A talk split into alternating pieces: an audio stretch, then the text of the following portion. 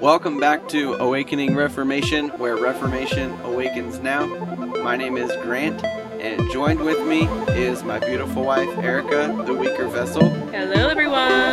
and we have two amazing guests on with us on this special podcast. Buy one, get one free. we, we talked about how much convincing it took to get her back. And successfully, we have got her back again.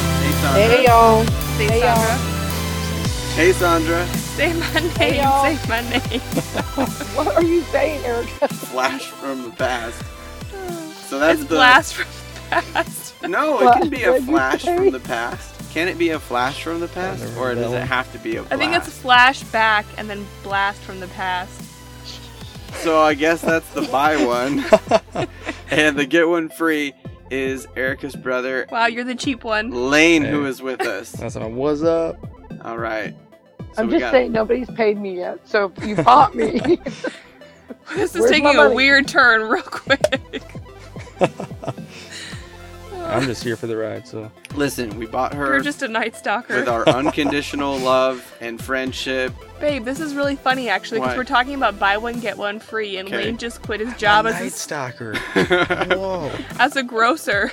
a grocer. they yeah, have and good your buy one- shirt is about groceries. That's true. I'm wearing an Italian grocery store shirt. This is They really use a weird word for grocery store. It's true. It's not elementary. We definitely never use that word. Alimentary, with an A L I. All the Italians. We so had to- that's not how you say it. We had to Google it. See, in Wisconsin, it's just, it's just groceries. There's no elementary. Nope. No, there's not. Mm-mm. But Lane is visiting us in New York City from Wisconsin for a little while. Yeah. Having a good time. Oh yeah. And so he gets to join us in our wonderful studio. Yeah, Closet. by that, the closet. He's like, wait, you guys seriously record in your closet? But when you were cold, weren't you super excited that you had Grant's sweater right there? It was nice, and then it kind of got hot in here, so I was like, nah. So we're nice and cozy and comfy here in Studio VB in the closet. Sandra's not in the closet. Sandra, are you in a closet? no, I am not in the closet. Guys, if you want to get to know more about us, we're a part of the Reformed Rebel Network. You can go to rebelalliancemedia.com to find out more and to find out about the other podcasts in the network. You can find us on iTunes or your favorite podcast catcher, as well as on YouTube, where we release our episodes as well. You can subscribe there. And if you want to financially support the network, you can go to patreon.com slash reformed rebel, and we would love it if you would go there and support us at any level of support, you get some goodies. I don't know what they are at the moment, but every level, I know you get some free PDFs or free ebooks and some of the stuff that's in our store. So go over there if you want to financially support us and get some free stuff. Our logo is almost done, so t shirts will be coming. We got a new logo coming out soon. And like Erica said, that means new merch is coming out. And our patrons all get t shirts Yeah, they do. at a certain level, a certain bracket. Right, right, right, right. Yeah. So get excited because it's going to look really awesome. I think y'all need to do socks. You think we should do socks? I think y'all need socks. I think we should do socks. I think we need to do socks and joggers. Yep, I agree. We're on Oh, it. that would be cool. I'd buy a pair of joggers. I'd buy socks. Blaine, my son would love those. Blaine. Yeah, Lane, Blaine, whatever. So You didn't know you were my What? son, did you, Lane? Go to bed. I didn't know this, Mom. so it, we have Lane. Sandra has a Blaine who's part of Apprentice Theologians podcast. yes, this could get super confusing if we don't clarify. My, I'm Lane. L A N E. Very good. Uh, we are in the middle, smack dab in the middle of our prepared table Easter devotional and feasting guide. We hope that you guys are following along with the devotions and the recipes. We have been having an incredible time. True story. I've already gained like five pounds. I've already It's felt been like dying. fantastic. What? I've already felt like dying ten times. It's been fantastic. Not Sandra, because my cooking is bad. No, no, no, no. opposite, opposite. Too much, too much. Sandra, how's it going in the Rowlett house? It, it's going good. We haven't got to do every night because we were gone like over the weekend, but And like um, tornadoes. She and was stuff. chasing tornadoes. Right. Yeah. Of course. you know, it was, you know, luckily I'd already seen that movie from back in the day. Like I think it was like the nineties, that Twister. tornado movie. So we just chased the tornadoes. But, uh, outside of doing that, yeah, we've been cooking and it's been going good. The kids love it. I mean, they eat like 24 seven because we have so much leftover since Scotty's gone. I mean, that works out well. So, So- because you've had plenty of good prepared table bites, let us now move on to bite sized Burkhoff. there could not have been a more perfect segue, babe. Good job. Mm-hmm. So, let's jump in, shall we?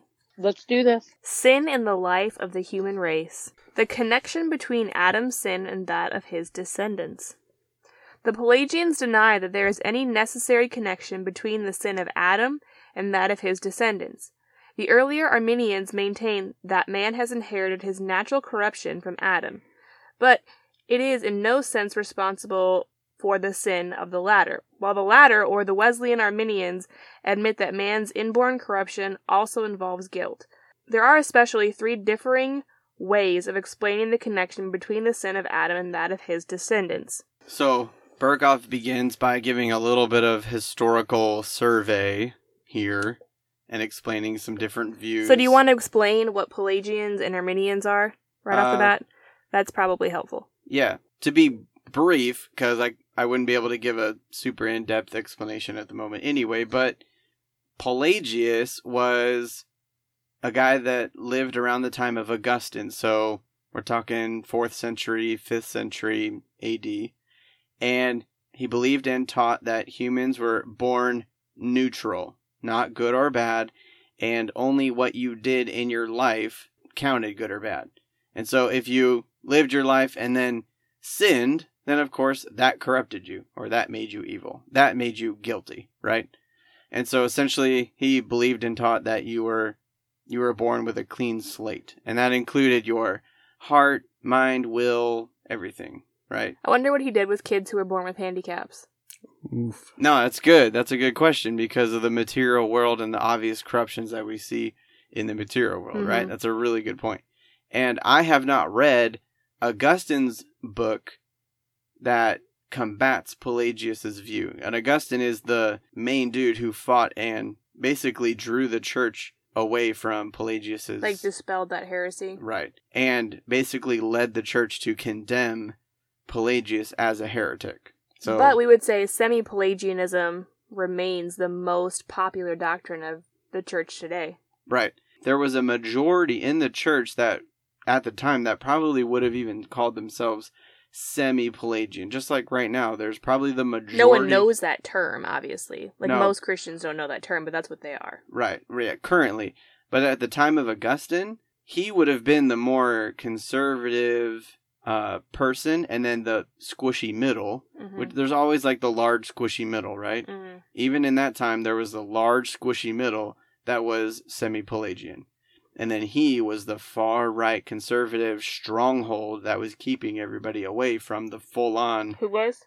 augustine Okay.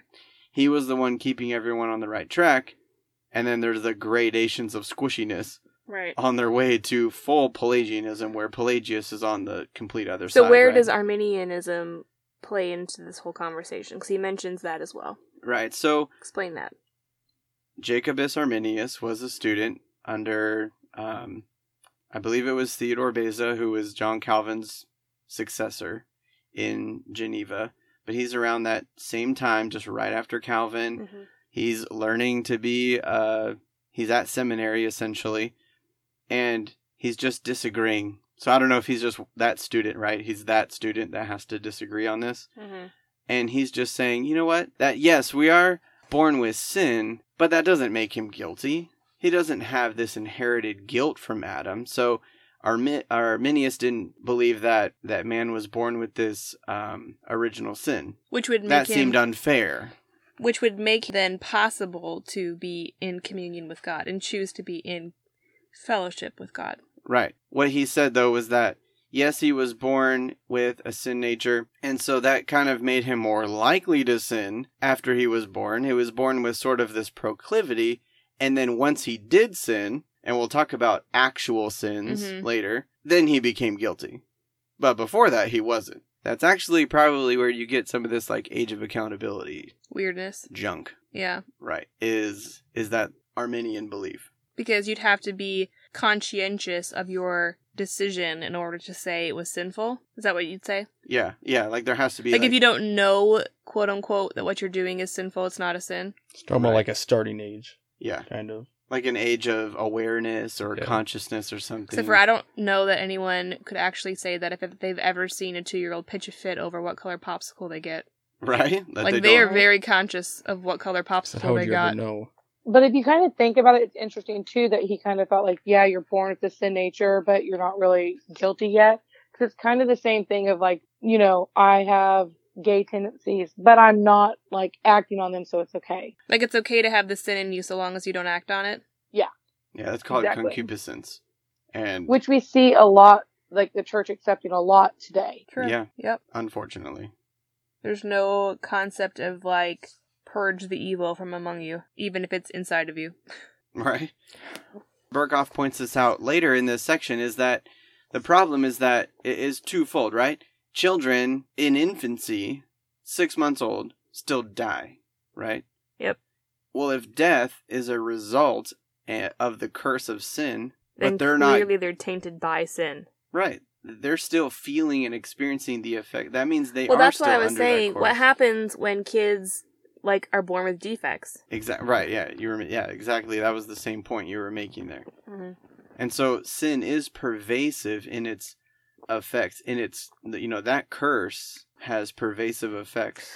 If you have a miscarriage, would you then have to say, if you believe what he believed, that that only happened because the child was a sinner? Well, there is a difference, I think, between just the effects of sin in the world. I don't believe that. I don't think Burkhoff. I'm Yeah, saying like no. this weird Pelagian belief, like Oh, I there's see no what you're sin saying. in the child. Okay, well, if there's no sin in the child, and the mother is able to bear children like Right. without any issues, Like, why did he? then why did the child Yeah. die? Was it because the child was a sinner? And that's Yeah. What happened? right.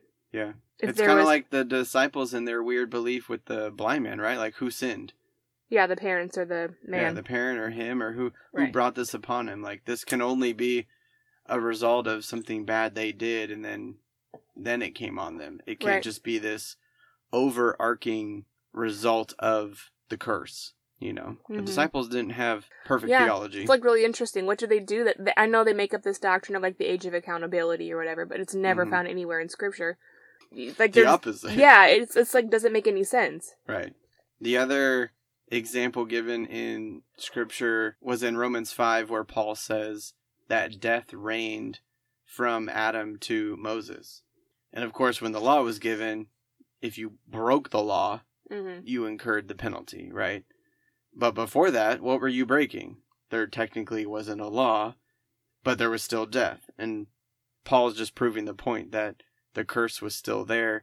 You were still sinning against God and you were still under the curse and that just from being born in well, and Adam's even line. David said, yeah, David in, said sin, in sin did my mother conceive me. Right, yeah, Psalm 51. Exactly, from conception, David says that's where it started. Not So- that like his conception was sinful, but that he was sinful the moment he was conceived. Right.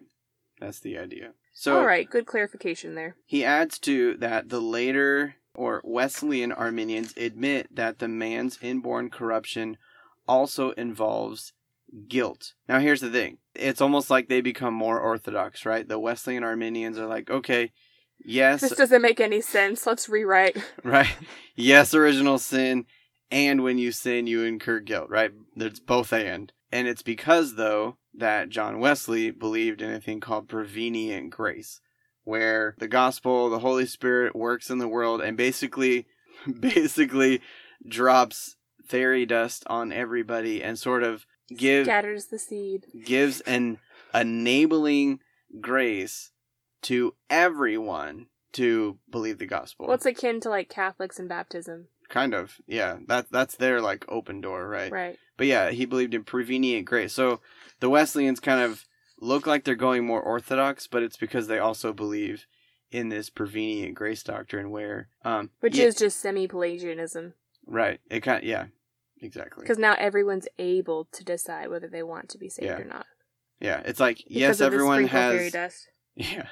Everyone has original sin and they all sin, but because of the gospel and because of the work of Jesus, everyone has a clean slate again. That's essentially it. And I know I'm making it minimalistic, and if someone's actually Methodist and a Wesleyan scholar, they're probably upset right now, but I don't think we have any but be Wesleyan honest listeners. with yourself. We would. I don't think we have any Wesleyan listeners. Maybe not. At least not after this episode. We apologize. All right. So that was a little Actually, we do have a listener named Wes. Do we do? Wes, are you Wesleyan? No, you're not. you're from Alabama. You're Baptist, and we love not you, for Wes. long. All right. So Burkhoff then goes into talking about three different ways of explaining the connection, Not gonna lie, the first one, Lane and I had to read like six times. the realistic Yep. theory. it took a little bit. So, yeah, this one's sort of mystical, isn't it? Yeah, Um, or we were mystical. maybe. I don't know what's happening. So it's called the realistic theory. The earliest of the three of these theories is the realistic theory, which is to the effect that God originally created one general human nature, which in course of time is divided into as many parts as there are human individuals. And so Adam possessed of this general human nature, and as the result of his sin, it became guilty and polluted.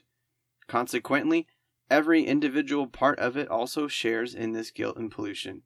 This theory does not explain why we are responsible only for the first sin of Adam and not for the rest of his sins committed by the same human nature, nor for the sins of the rest of our forefathers. I can see why we need to read this over and over again. Yeah, Yeah, that's bad.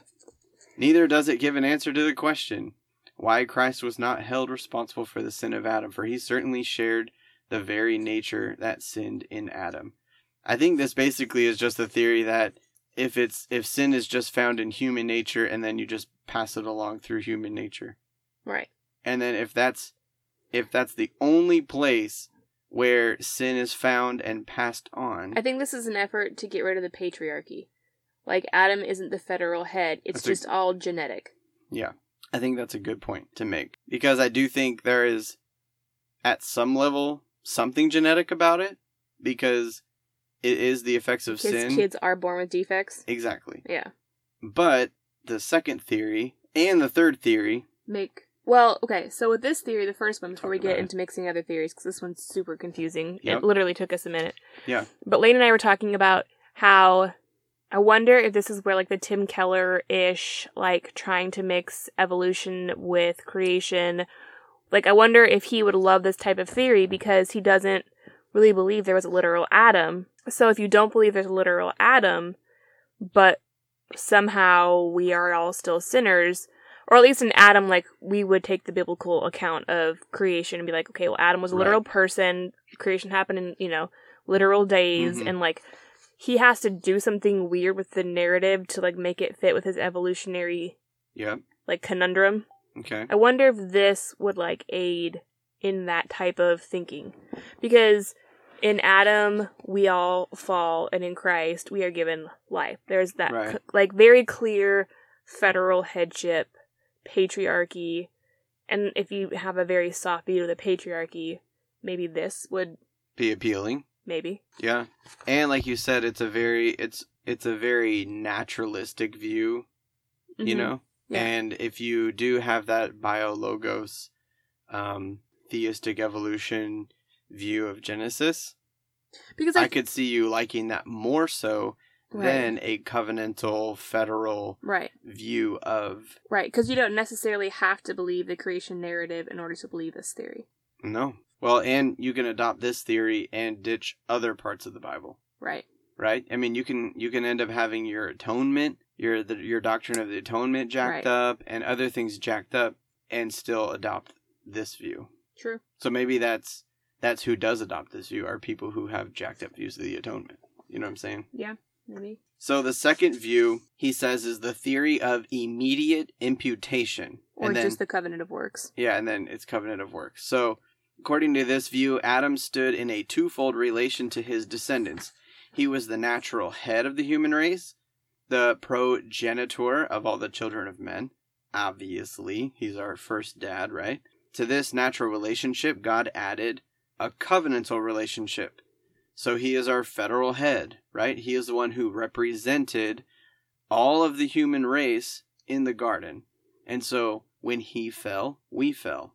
And Right. so because he fell and became sinful, we all became sinful. Because he became guilty, we became guilty. And this is just exactly what Paul says 4,000 4,000 years later in the book of Romans. Yeah. So it's not even it's not, it's it's just it's it's it's It's the clearest understanding. yeah, it's good apostle theology, right? Uh, Burkhoff says this theory explains why the descendants of Adam are responsible only for the one sin which he committed as head of the covenant, why they are not responsible for the sins of their forebears, and why Christ, who is not a human person, of course, we know he took on Human flesh. human yes. flesh to human nature, but we get what Burkhoff's trying to say. Well, here. like literally what we were explaining to the kids earlier, like he was not made of sperm and egg. He was Exactly. created differently from other humans, exactly. but he still was 100% human. Burkhoff says why Christ, who is not a human person, does not share in the guilt of Adam. And that's exactly why hmm Christ doesn't share in the guilt of Adam, is because he did not come, just like you said, through sperm and egg. It was Well, the and it would Holy make Spirit sense- who caused him to be. And it would make sense too that if Adam was the federal head, the man being the head of the covenant, that it would be the man who would have to be substituted in the genetic part of Christ's right. creation, Christ being created, Christ being conceived. Conceived. I know all of it just sounds really wrong, but Right. So what's because the, the headship had to be switched out, is what I'm saying. Does that make sense? Yes. So obviously this is like the orthodox Yeah, this would obviously be the view we take. Yeah. Yeah. The third theory is called the mediate imputation, and it proceeds on the assumption that the guilt of Adam's sin is not directly imputed to his descendants and advocates the following idea. This is the idea. Adam's descendants derive their innate corruption from him by the process of natural generation. So this kind of sounds like the realistic mm-hmm. one, and on the basis of that inherent depravity which they share with him, they are also considered guilty of his apostasy. So this almost kind of sounds like the Arminian Mm-hmm. view as well. They are not born corrupt because they are guilty in Adam, but they are considered guilty because they are born corrupt. So it's almost like This is like s- really stupid philosophical. yeah, no, right? It's just us like switching the words Yeah. around. You're like, ooh, he said it the other way around. but basically, it's like you're born with some, you know, sin in your DNA, in the cells of your body. And so God can't look on you favorably. You're sin and you're sinful and corrupt. So that's your sinful nature. That's your sinful state. That's what it seems like to me. Am I off base? I don't know. I'm telling you, this one was a little rough. I mean, I know Burkhoff's just trying to like be exhaustive here. I don't think he's trying to be exhaustive. I That just sort of think it's sounds- confusing. A little bit confusing trying to read this. You think so? We read it legit over yeah, I read and it a over. few times trying to explain it. Okay, origin and actual sin. All right. Now we'll get into some good stuff. This is super helpful just in uh, our day and age in a lot of denominations right now, Yeah, especially the PCA. It's original. it is OG. So- OG sin. Original sin. That actually works. OG Yep, I sin. like it. That's right. You like sin? Well, maybe OG sin. All right. Original sin. In virtue of their connection with Adam, all men are, after the fall, born in a sinful state and condition. This state is called original sin and is the inward root of all the actual sins that defile the life of man. And it contains two elements. So in the umbrella of original sin fall original guilt and original pollution. Original guilt means that um, Adam's sin is on us. And since he sinned as our representative, basically now we carry on that sin. That makes sense. Mm-hmm. I'm trying to put it in like simple terms, but Yeah, Might no, not that's sound really right. good. And he makes the point here to emphasize again that Arminians of the 17th century, like I was saying, Jacobus Arminius, and advocates of modern liberal theology. So Burkhoff would have been 19, I think, when did he write this? 1930s, 40s, maybe the 20s if this was earlier in his career. But that was modern uh, liberal theology at its height and what J. Gresham Machen was fighting his whole career. Um, both deny that original sin involves original guilt. And then, rather than go on a long diatribe, literally, Burkhoff just goes, Yet this is certainly the case according to the plain teachings of Scripture. And they just give Scripture. This is where he just calls them all a bunch of idiots. It's like, yeah, your view just doesn't line up with the Bible. So next, like a boss. I like this guy. right? Burkhoff's good. Next paragraph original pollution. You don't have to be The descendants of Adam are not only burdened with his guilt, but also inherit from him their moral pollution. They are not only deprived of original righteousness, but also have an inherent positive disposition towards sin. This pollution may be considered from two different points of view as total depravity and as total inability.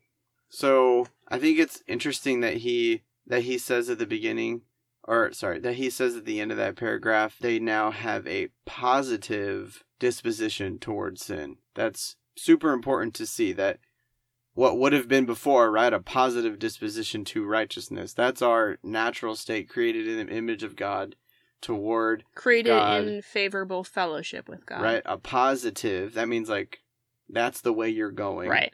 Positive disposition towards. Well, like a child is righteousness. born into a positive relationship with their parent. Right. But now, the corruption of sin is such that you are born with a positive disposition to sin, and that point just alone in itself would help so much of American Right. churches. Right. Yeah. Just That's- that one phrase. And it's funny how just saying that like seems so well, yeah, like we're we're born sinful. Like I don't know what church could really argue that. Yet they deny it by all of their theology. Right. Which is insane to me that you can be a Christian, quote unquote Christian church and deny that we're born sinners. Cuz like literally you start in Genesis, you already disagree, you have to throw the rest of the Bible out. right. Like it doesn't make any sense from there on. You got no Bible. a lot of churches, like you said, will d- just deny it. You have, I'm sorry, you have on the other hand, you have churches that don't deny it, but then they downplay the sins, mhm. True. right? So like, yes, we're all born sinful, so therefore, all these little sins don't really matter because you can't really help it, Right. like your little fibs or, you know, your lusting or things of that nature. Yeah. Those ones aren't major sins, so we don't have to really worry about those. or they downplay the big sins like you were saying earlier with like the being born Yeah. gay or whatever pick any other sin that's always the hobby Well, yeah, horse but that- one but but that's only if you're if you're do like you're confessing that that is your sin but you're not acting on it but i think that's because we live in a victim culture where you are always the victim and you're never responsible for anything so I if know, I you would can totally be agree. victimized by your sin then it's not your fault then it's god's fault How often do we hear stuff like, you know, I'm saved and under construction? how many how many people have i've that literally t-shirt? never been told that I've but that's never heard this before, but I like it. they like have like a t-shirt You guys have ever heard anything like You that? guys are older Nope, than us. Definitely never heard that. Uh, okay. And then let me say it again. Have you guys? Okay, what have you guys heard? I'm a work in progress. what have you heard but they just say that to excuse their sorry excuse of sanctification. i think the popular one right now is um you see it on facebook all the time the thing that's like yes i'm a christian but no i'm not You know, perfect yeah exactly which i mean like i think we would all agree with that I've yes never heard like this one either. you haven't it's like like people post it all the time i on think it's a Facebook. mom thing because everyone's like yeah yes, I am a Christian, but it doesn't mean I'm perfect. Like, or it'll even take different forms that maybe aren't so overtly talking about sanctification. But I've seen tons of mom bloggers be like, your kids don't need to have a clean house. They need to have a happy mom. Right. Oh, I have seen that. Yeah. Like weird things like that where it's like, so maybe you just stop being lazy and like do your tasks, do your duties unto the Lord, be joyful in them, and your kids get a clean house and a happy mom. Yeah. You see Right? a lot of Mhm. admissions of people's sin. Like they'll acknowledge the sin in their life, but they'll but they'll acknowledge it in a way where they're just kind of looking for an excuse for it, Right. and th- not that they're gonna do anything about it. If I do my dishes, I'll be unhappy, and that will hurt my kids. So I'm just not going to do that. Then my kids will have a happy mom. Yeah. kids i made soup tonight put your hands out, shape it like a bowl. Sorry, mom wasn't happy with doing the dishes. They, the kids thought it was funny. What a joyful house we have now. All right, so Burkhoff talks about That was a bunny trail. t- total depravity first, right? And we did uh, touch on this a little bit last week, but basically, total depravity is that sin has affected every thing, every part of our bodies. that gap will get cut out in editing, you know? And it's not that man is as bad as he can be, Burkhoff says. Yeah, it's not that he's like incapable of doing a good deed because he's born a sinner. Because clearly there are tons of sinful people that do quote unquote good things. Like rich, wicked pagans still donate money to charities. Right, he talks about that in the total inability section. He says that sinful man still may perform acts and manifest sentiments that deserve the sincere approval and gratitude of their fellow man, and that even meet in a measure with the approval of God.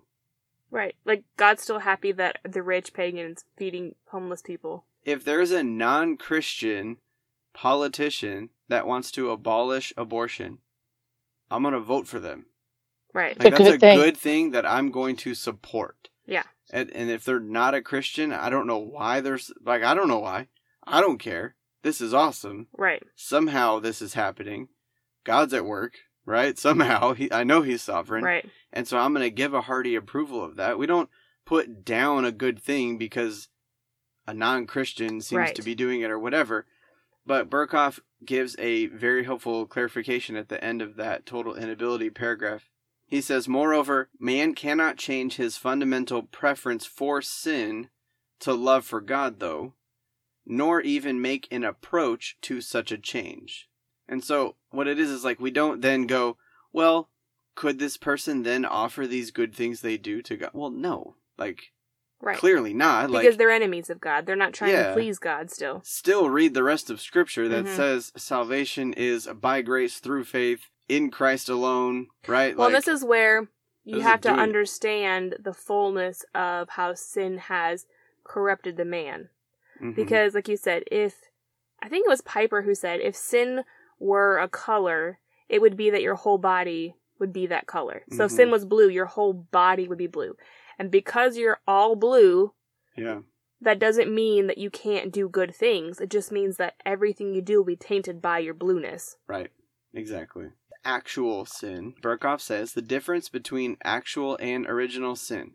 The term actual sin denotes not only sins consisting in outward acts, but also all those conscious thoughts and volitions which proceed from original sin. So there's your uh, victimhood mentality being squashed, Sandra. Like, even your being born a certain way doesn't make you a victim. Right? They may be sins of the inner life, such as pride, envy, hatred, here we go, sensual lusts, and evil desires, Mm-hmm.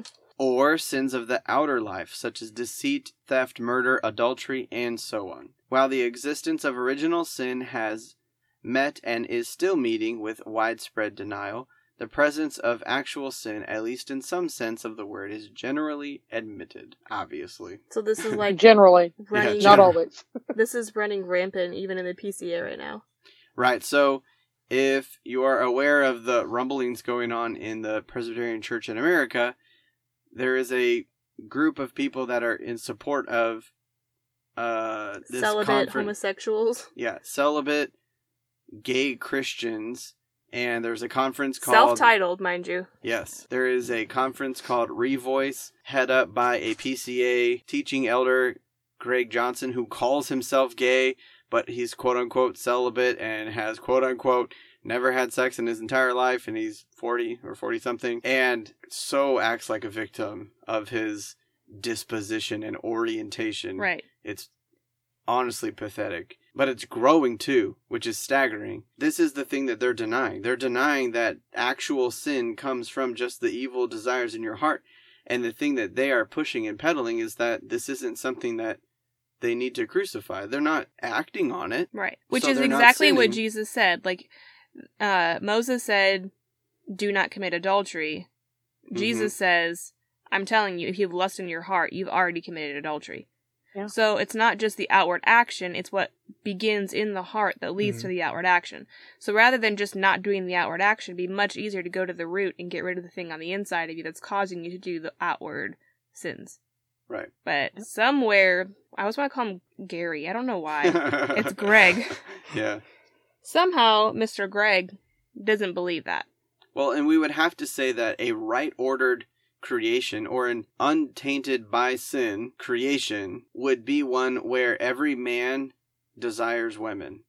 So take that back a step then. Right. According to Gary Gregg's position, Gary, Gary slash Greg. was it possible then, if so long as you don't act on your sin, if the sin is just inside of you but you don't actually act on it, that's not sinful. If that is true, was it possible then for Adam to be gay and be like, Eve's just not doing it for me. Wish I would have had someone else.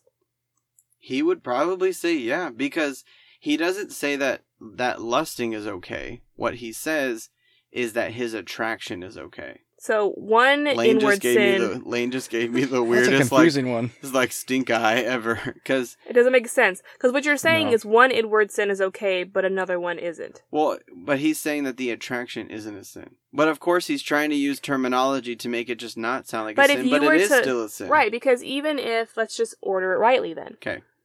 If you were to look at another woman, which Mhm. is a correct ordering of things, like a man should look at a woman and be like, "Wow, she's pretty." Yeah. But now you're married, so if you were to look at a woman and think that would be a fun time, is that okay? no, But you're Nah. not acting on it. It's just your natural disposition.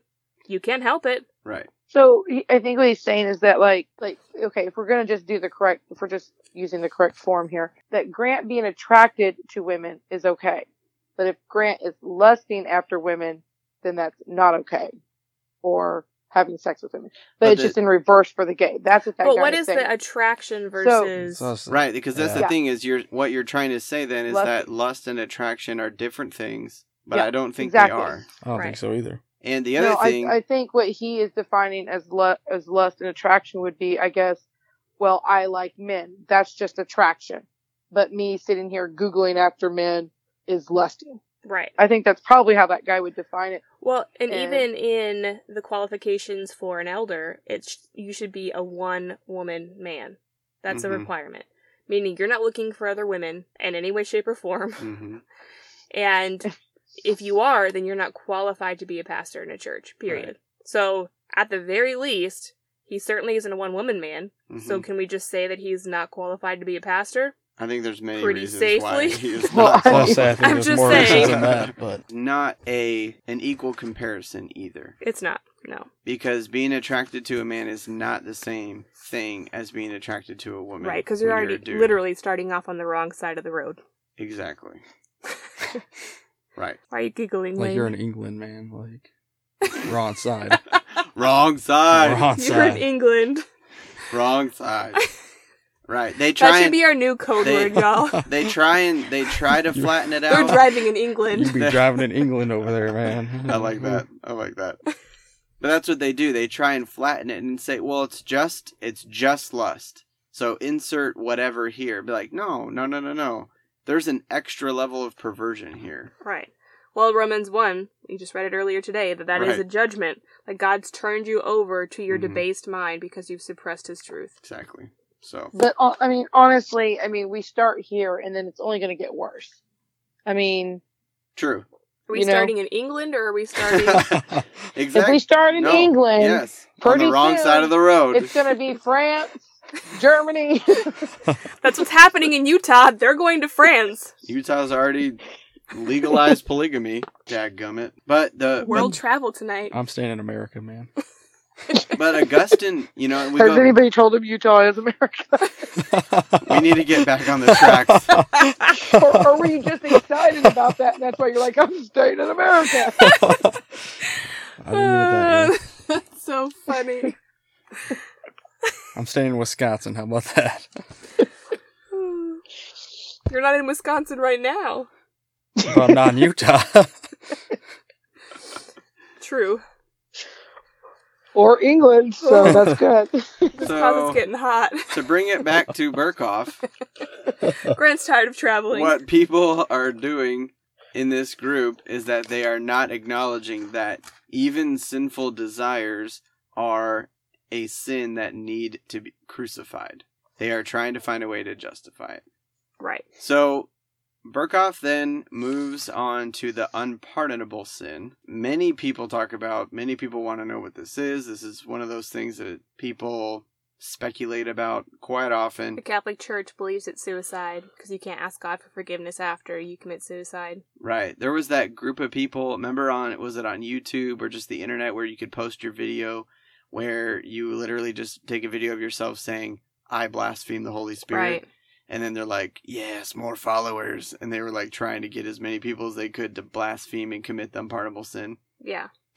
And basically, what Burkhoff points out, and I'm just going to try to summarize without trying to read this big long paragraph, is that in the Gospels, what you see is people attributing Jesus' work as Messiah to the work of Satan. When Mhm. he does something, when he does a miracle, which is what the ministry of the Messiah was supposed to be, and then they say, You have a demon, right? That's what Well, the Pharisees said it all the time. Right. So they they do that, and then he ends up talking about the unpardonable sin. hmm And so Burkhoff sort of, Which would basically just be miscategorizing who Jesus is. right, And it could be like like the Pharisees did, attributing Jesus' work to demons, but it could also just be people thinking it is nothing. Like Jesus is a fallacy. The gospel's a fallacy. right. And so Burkhoff says it is unpardonable not because its guilt transcends the merits of Christ Mhm. or because the sinner is beyond the renewing power of the Holy Spirit, but because it is a sin that excludes all repentance, sears the conscience, and hardens the sinner. Right. Like it just seriously takes you so far off the path and confuses everything. Right. It's Well, unpardonable. you even see that with uh, the Pharaoh when Moses was sent to Mhm. Egypt. Right. God hardened Pharaoh's heart, and every time Moses would perform a miracle, uh, Pharaoh's magicians would try and replicate it by their demonic, Yep. ma- you know, magic and all that kind of stuff. That literally is blaspheming the work of God. Right. It's like when when God works or when the good news comes, all it does is it's a stench of death, like Paul Mhm. talked about, and just causes that heart to get even harder. I think it was the Puritans that would say like the same sun that hardens the clay melts the ice. Melts the wax. or melts the wax. I've heard it both ways. Um, but that's that sort of same effect where it's Mhm. unpardonable because when God comes to work, all it does is send you, uh, all it does is sear your conscience more and lead you more into your outlandish rebellion. rebellion, Mhm. to, um, to re- uh, to attribute God's work to And it's not demonic because your things. own rebellion, like you said, supersedes that of the work of Christ. It's Mhm. because Christ's work is efficacious for his elect and not for those who are not his elect. Right. And and nowhere in this i- in view is the person, you know, begging for God's forgiveness and him going, "Well, but that one sin you committed, Right. Because there's that no was a repentance. really bad one." So this is how you know. People always say this with like Calvinists too, like, well, how do you know if you're saved or not? Well, have you repented? Yeah. Mm-hmm. Right, exactly. Okay, then you're saved. Like, have you not repented? Then you're not. It's pretty simple, How do I know actually. if I'm elect? I don't know. You believed in Jesus, and- do you love Jesus? right? Okay. Exactly. And that's what he says at the very at the very end. He says, "In view of the fact that this sin is not followed by repentance, we may be reasonably sure that they who fear that they have committed it, who worry about it, and who desire the prayers of others for them, have not committed it." Right. So there you go, everyone. Really, the last part is just the universality of sin. I don't think we need to spend a long time on that. Way Yeah, to we go. we did good, man. Yeah. The rest of this section is mostly Burkhoff just pointing to a lot of scripture references that support um, what he's been teaching in this section. So get the book. Like we said on the last episode, you can find the PDF online for free or get it super cheap on eBay It's literally less than five dollars on eBay. if you're in the US. Yeah, I'm not so I sure can't. about Canada I can't or speak. England or France. That's true. Or Germany. I think all those were mentioned. but don't read it if you're driving on the wrong side of the road. No, do read it if you're driving on the Yeah, wrong you- side of the you road But need not to while read it. you're driving. while you're Oh, driving. Yeah, there's audiobooks for that. True story. Good suggestion, Lane. See, look at me go. Good suggestion. All right, guys. Thank you for listening to another episode of Bite Sized Burkoff. Come back next week. Lane and Sandra will be with us again. Yeah. That's what I'm talking about. Maybe. Oh, come on, Sandra. Okay. If a tornado You know I'm a hasn't sucker whisked for her y'all. Away, What? if a tornado hasn't whisked her away, I'm going to Oz. yeah, I'm locked in the Exactly. And I closet. have no ruby slippers, so I won't be coming back. start calling you Elphaba. All right, everybody. Thanks for listening. Uh, we pray that the eyes of your heart may be enlightened by the power of the Spirit. And until next time, get woke. Yeah. Let's start with the microphone check. One, two, first. Water to the dry and weary soul of the true church. The kind of things that few search. They say that the truth hurts. Well, this pain is gain, so let's explain the new birth. First things first, can't neglect this at the start. I must preface my remarks with the deadness of the heart from original sin. The effects of the fall. The sin of our first parents brought death to us all. Since Adam was our federal head, what he did counted for us. In him were all rebels and dead. Yo, captured in the mind, disaster, sin and crimes in a dark state. Alaska in the wintertime, sour in our frames. Left to ourselves, we be devoured in the flames, cause we're powerless to change. If you feel that way, I pray that you respond happily, as you see what Jesus had to say in John chapter 3.